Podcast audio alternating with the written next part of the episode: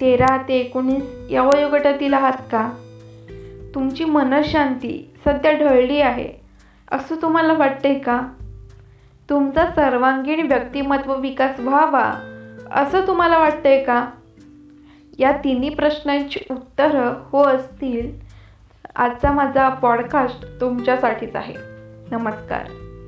मी Uchida थोरवसंत युवाश मार्गदर्शक आणि युवा स्पंधांची निर्माती.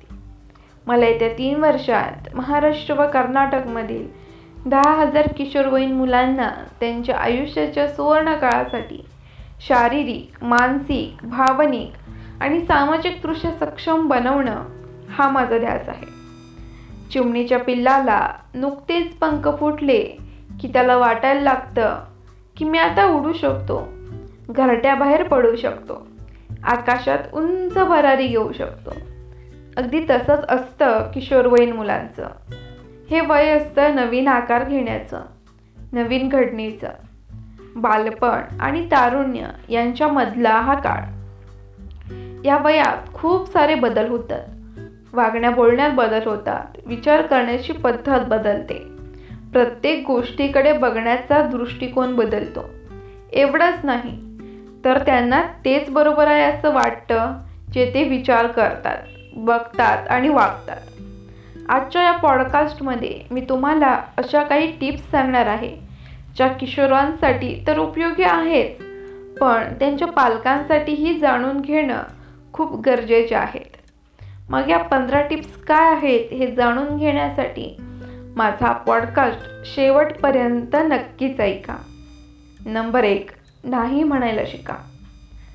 मित्रांनो सगळ्यात महत्त्वाचं म्हणजे तुम्हाला नाही म्हणता यायला हवं. या वयात मुलामुली आपल्या मैत्रीमध्ये प्रामाणिक राहण्याचा प्रयत्न करतात. मैत्री म्हणजे सर्व काही असतं आणि ही मैत्री निभावण्याच्या नादात नाही म्हणत नाहीत आणि मग पश्चाताप करतात. ते विचार करतात आपण नाही म्हटलं तर आपल्या मित्राला ते आवडणार नाही. तो नाराज होईल. त्याला आप आपला अपमान झाल्यासारखं वाटेल. त्याने माझ्याशी बोलणं बंद केलं तर? त्याला वाईट वाटलं तर? पण तुम्ही असा विचार करू नका कारण कोणत्याही नात्याचा पाया असतो विश्वास. एकमेकांना समजून घेणं. तुम्हा नकार देण्यानं तुमचा एखादा मित्र नाराज होत असेल तो रागवत असेल तर अशा मित्रापासून दूरच राहा. असं म्हणतात एक नाचका आंबा. सगळे आंबे खराब करून टाकतो. पण चांगले दहा आंबे त्या एका नाचक्या आंब्याला नीट करू शकत नाही. त्यामुळे मैत्री खूप विचारपूर्वक करा. तुमच्या ग्रुपमध्ये असं एखादा मित्र असेल तर वेळीच सावध व्हा. नंबर दोन. स्वतःला ज्ञानाने सक्षम बनवा. मित्रांनो किशोरवय हे जडणघडणीचं वय असतं. या वयात तुम्ही अभ्यासात लक्ष दिलं नवीन नवनवीन गोष्टी शिकलात. तर ते ज्ञान आयुष्यभर तुमच्यासोबत राहील. आयुष्यभर ते ज्ञान उपयोगी पडेल. वेगवेगळी प्रेरणादायी पुस्तकं वाचा. सांस्कृतिक व शैक्षणिक उपक्रमांना आवर्जून जा. पण बऱ्याच वेळेला मुलं प्रेम वगैरेच्या फंदात पडतात आणि अभ्यासावरचं आप आपलं लक्ष काढून वेगळ्याच गोष्टीत स्वतःला गुंतवतात. ते आपल्या बाह्य गोष्टींकडे जास्त लक्ष द्यायला लागतात. मला माझ्या सगळ्या किशोरवयीन मित्रमैत्रिणींना सांगावंसं वाटतं. हे प्रेम नसतं. हे फक्त आकर्षण असतं. आणि हे या वयात स्वाभाविक आहे. प्रेम तेच असतं जे आपले आई वडील आपल्यावर करतात.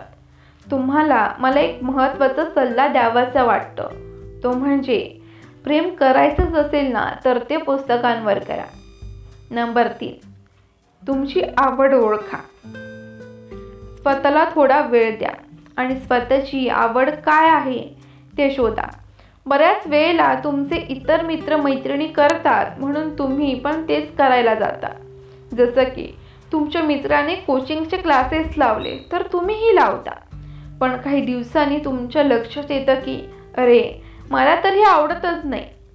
तुम्हाला त्याचा कंटाळा यायला लागतो आणि मग तुम्ही ते अर्धवट सोडून देता. त्यामुळे जोपर्यंत तुम्ही स्वतःची आवड शोधणार नाही तोपर्यंत तुमची ही धरसोड करायची सवय चालूच राहणार. हे बघू नका की ट्रेंड काय चालला आहे. काहीतरी असं कराल की तुम्ही कराल तो ट्रेंड बनेल. नंबर चार अध्यात्म. तुम्ही जर तुमच्या आयुष्याला अध्यात्माची जोड देऊ शकला तर मग सोन्याहून पिवळं. अध्यात्म तुम्हाला सकारात्मक तर बनवतंच पण त्याचसोबत सेल्फ कॉन्शियस पण बनवतं. कोणतंही काम करण्यापूर्वी तुम्ही विचार करू लागता. तुम्ही काय करताय? का करताय? आणि ते करण्यामागे काय उद्देश आहे? प्रार्थनेचाही आपल्या दैनंदिन जीवनात समावेश करा. नंबर पाच. कोणत्या गोष्टींना प्राधान्य द्यायला हवं ते ठरवा. तुम्हाला त्या गोष्टींना प्राधान्य देता यायला हवं ज्या करणं तुमच्यासाठी महत्त्वाचं आहे. असं व्हायला नको की तुम्ही कुणाच्या तरी प्रभावाखाली येऊन काही गोष्टी करताय. तुम्हाला ठरवता यायला हवं की सगळ्यात अगोदर कोणत्या गोष्टीला प्राधान्य द्यायचं. उदाहरणार्थ समजा जर तुम्हाला एका लग्नाला जायचं आहे पण त्याच दिवशी तुमची परीक्षा पण आहे. तर तुम्हाला ठरवता यायला हवं की यात सगळ्यात महत्त्वाचं काय आहे. नंबर सहा पैशांचं योग्य नियोजन करता यायला हवं. तुम्हाला जो पॉकेट मनी मिळतो त्याचं योग्य नियोजन करून खर्च करता यायला हवा. याचा फायदा तुम्हाला भविष्यात होईल. मोठे झाल्यावर तुम्ही योग्य अर्थनियोजन करू शकाल व तुमची निर्णय क्षमताही वाढेल. नंबर सात. ध्यान. मित्रांनो सकाळ संध्याकाळ ध्यान करा. दैनंदिन कार्यात ध्यानाला महत्त्व द्या. आपल्या रोजच्या आयुष्यात काही ना काही समस्या ह्या असतातच. अभ्यासाचं टेन्शन करिअरचं टेन्शन रिझल्टचं टेन्शन शिक्षक काय म्हणतील याचं टेन्शन घरचे काय म्हणतील याचं टेन्शन त्यामुळे रोज ध्यान करा. याने तुमचं मन तणावमुक्त राहील. तुम्ही अगदी एक मिनिटांपासूनही ध्यान करायला सुरुवात करू शकता व नंतर हळूहळू वेळ वाढवू शकता. मी तुम्हाला कितीही म्हटलं की गुलाबजाम खूप गोड असतात तरी ते जोपर्यंत तुम तुम्ही खात नाही तोपर्यंत तुम्हाला समजणार नाही. ध्यानही असंच काहीचं त्यामुळे तुम्हीही ध्यान करा. व याची अनुभूती घ्या. नंबर आठ. प्रतिस्पर्धी होण्याऐवजी सहयोगी व्हा. आजच्या युगात आपल्याकडे प्रतिस्पर्धी तर खूप आहेत पण योगदान देणारे खूप कमी. मेंढ्यांसारखं गर्दी करून एकाच ठिकाणी जाण्यापेक्षा स्वतःची क्षमता ओळखा व तुमच्यात असं कौशल्य कोणतं आहे ते शोधा. तुम्ही समाजाला आणि येणाऱ्या नवीन पिढीला काय देऊ शकता ते बघा. काहीतरी नवनिर्मितीक्षम व नाविन्यपूर्ण करा. उदाहरणार्थ भगतसिंह यांनी आठ वर्षाचे असतानाच ठरवलं होतं की ब्रिटिश साम्राज्यातून भारताची मुक्तता करायची. काही चांगलं करायचं असेल तर वय कधीच आडवं येत नाही. काही लोक लहान वयातच काहीतरी काम करतात की त्यांचं नाव इतिहासात स्वर्णाक्षरात कोरलं जातं. नंबर नऊ. टी व्ही कमीत कमी बघा. मित्रांनो मी असं नाही म्हणणार की तुम्ही टी व्ही बघूच नका पण कमीत कमी टी व्ही बघा. तुमचा आवडता कार्यक्रम चित्रपट असेल तर आवर्जून बघा. पण टी व्ही बघण्यावर तुमचं नियंत्रण असलं पाहिजे. टी व्ही बघणं ही तुमची चॉईस असली पाहिजे. हॅबिट नाही. नंबर दहा. वाईट लोकांपासून दूर राहा.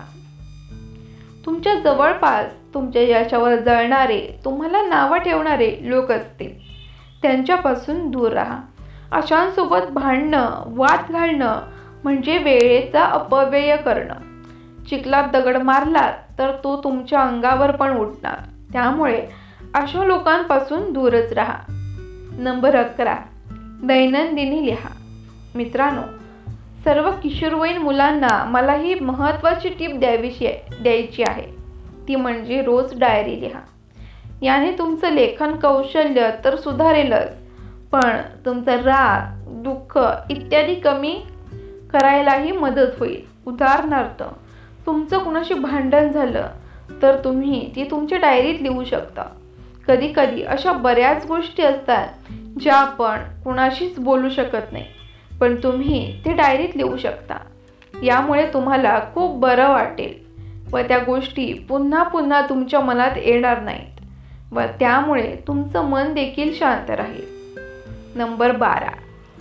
महिन्यातून दोनदा सोशल मीडियापासून दूर राहा. मित्रांनो महिन्यातून दोनदा मोबाईल व सोशल मीडिया हॉलिडे घ्या. आणि निसर्गाच्या सानिध्यात मित्रपरिवार आणि कुटुंबियांसोबत वेळ घालवा.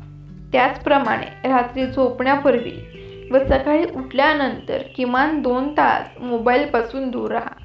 त्यामुळे तुमची सकाळ खूप प्रोडक्टिव्ह होईल व तुम्हाला रात्री शांत झोपही लागेल. रात्री झोपण्यापूर्वी वाचनाची सवय लावून घ्या. कारण डॉक्टर ए पी जे अब्दुल कलाम म्हणतात your habits can change your future. त्यामुळे चांगल्या सवयी जोपासा. नंबर तेरा. आरोग्य ही संपत्ती. हेल्थ इज वेल्थ या वयात फास्ट फूड खाण्याचं प्रमाण वाढतं. त्याचे गंभीर परिणाम आपल्या आरोग्यावर होतात. त्यामुळे घरचा सकस आहार घ्या. हिरव्या पालेभाज्या मोड आलेली कडधान्ये दूध आणि फळं यांचा आपल्या आहारात समावेश करा. भरपूर पाणी प्या. रोज व्यायाम आणि ध्यान करा. याने तुम्हाला खूप उत्साहवर्धक वाटेल. भविष्यात आपल्याला चांगले काम करायचे असेल तर आपले शारीरिक व मानसिक आरोग्य चांगले असणे गरजेचे आहे. नंबर चौदा सहानुभूतीशील राहा. दुसऱ्यांप्रती सहानुभूती वाटणे हे कौशल्य आहे. स्वतःला दुसऱ्यांच्या जागी ठेवून विचार करता यायला हवा. यामुळे तुमचं सामाजिक वर्तन आणि सामाजिक कौशल्य विकसित होतात. यशस्वी होण्यासाठी दुसऱ्यांच्या भावना समजून त्या आपली कारणं आणि आपले तर्क यांच्याशी जोडणं गरजेचं आहे. यामुळे होईल तेवढी सामाजिक जाणीव ठेवा. लोकांना मदत करा.